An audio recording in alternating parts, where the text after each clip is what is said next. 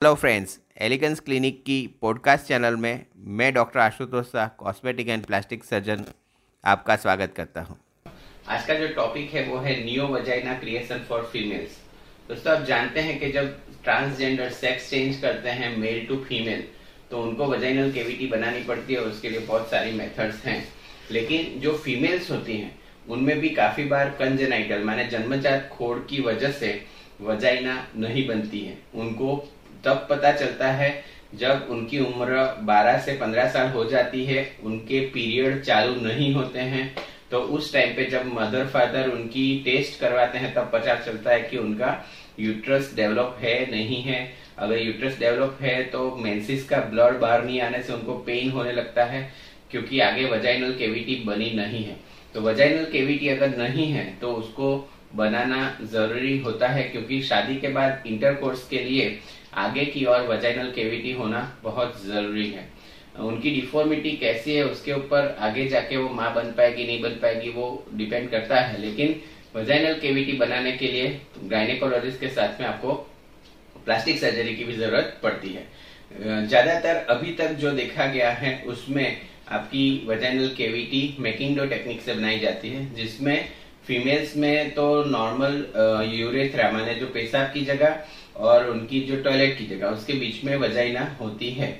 तो यहाँ पे नेचुरल स्पेस रहती है, वो स्पेस को डिसेक्ट करके उसके अंदर आपकी जांग से लेके स्किन ग्राफ्ट रखा जाता है।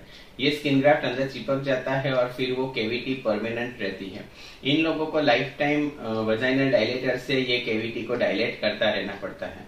इसके बाद आप इसमें नॉर्मल वजाइना की तरह इंटरकोर्स कर सकते हैं, लेकिन आपको लुब्रिकेशन की ज़रूरत पड़ती है।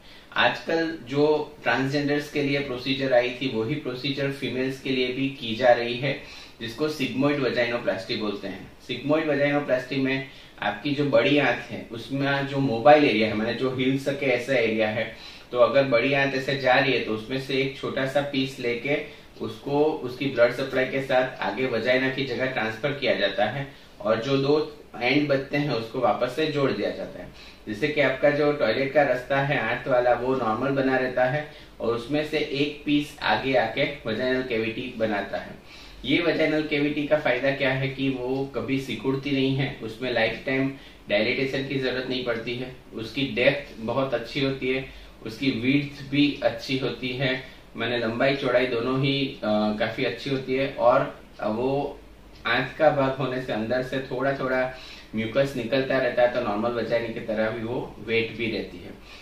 अगर आपको ये पॉडकास्ट अच्छा लगा तो आप इसे लाइक करें और फॉलो करें और हमें कांटेक्ट करने के लिए nine eight seven nine five four six eight zero five ये नंबर पे आप कॉल कर सकते हैं। Thanks for your time